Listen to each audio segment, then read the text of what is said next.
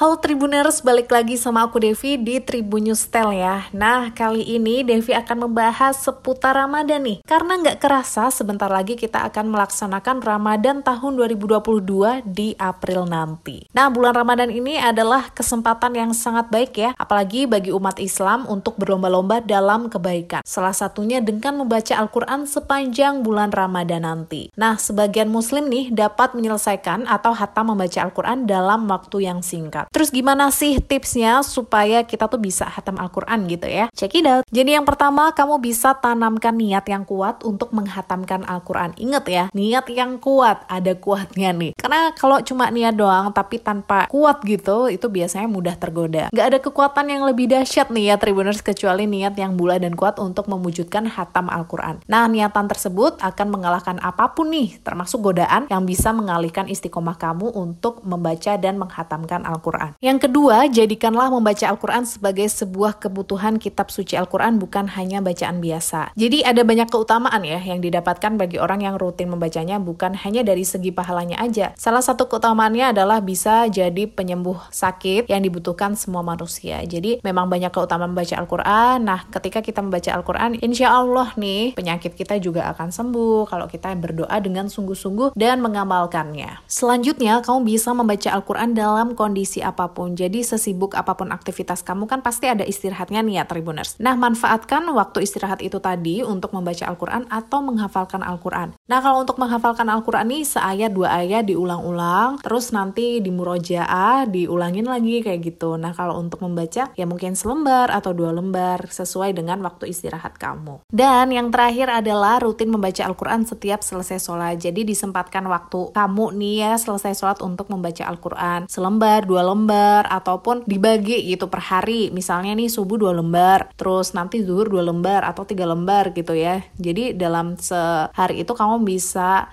membaca Al-Quran satu juz dan untuk menghafalnya kamu juga bisa ulang-ulang per ayatnya dan nanti kamu bisa minta tolong teman untuk lihat nih hafalan kamu tuh udah bener-bener hafal belum gitu ya. Nah kalau tadi Devi udah ngasih tahu kamu tipsnya dan sekarang Devi mau ngasih tahu tentang strateginya nih. Gimana sih strategi hatam Al-Quran dalam satu bulan? Jadi ada dua cara ya. Yang pertama kamu bisa membaca secara individu nih. Jadi kan Al-Quran terdiri dari 30 juz ya Tribuners. Kamu bisa membaca satu juz per hari selama 30 hari. Karena satu juz memiliki 20 halaman halaman, pilihlah satu di antara metode ini. Yang pertama, kamu bisa membaca empat halaman sehari setelah setiap sholat fardu. Atau yang kedua, kamu bisa membaca empat halaman sehari, dua sebelum sholat fardu dan dua halaman lagi setelahnya. Terus, kamu juga bisa membaca lima halaman pada pagi hari, lima halaman pada siang hari, lima halaman pada sore hari, dan lima halaman pada malam hari. Atau, kamu bisa membaca 10 halaman di pagi hari dan 10 halaman di malam hari. Itu kalau individu ya. Nah, kalau untuk secara kolektif nih atau bersama-sama tuh gimana caranya? Jadi kamu bisa baca Al-Quran dengan keluarga, teman, atau kolega kamu yang ditunjuk setiap anggota sejumlah sejus. Nah itu tadi Tribuners tips dan strategi untuk hatam Al-Quran selama bulan Ramadan. Dan semoga di bulan Ramadan tahun ini ya, kita juga dapat keberkahan dan kesempatan untuk melakukan banyak kebaikan. Dan Devi harus pamit, ini juga hari terakhir Devi untuk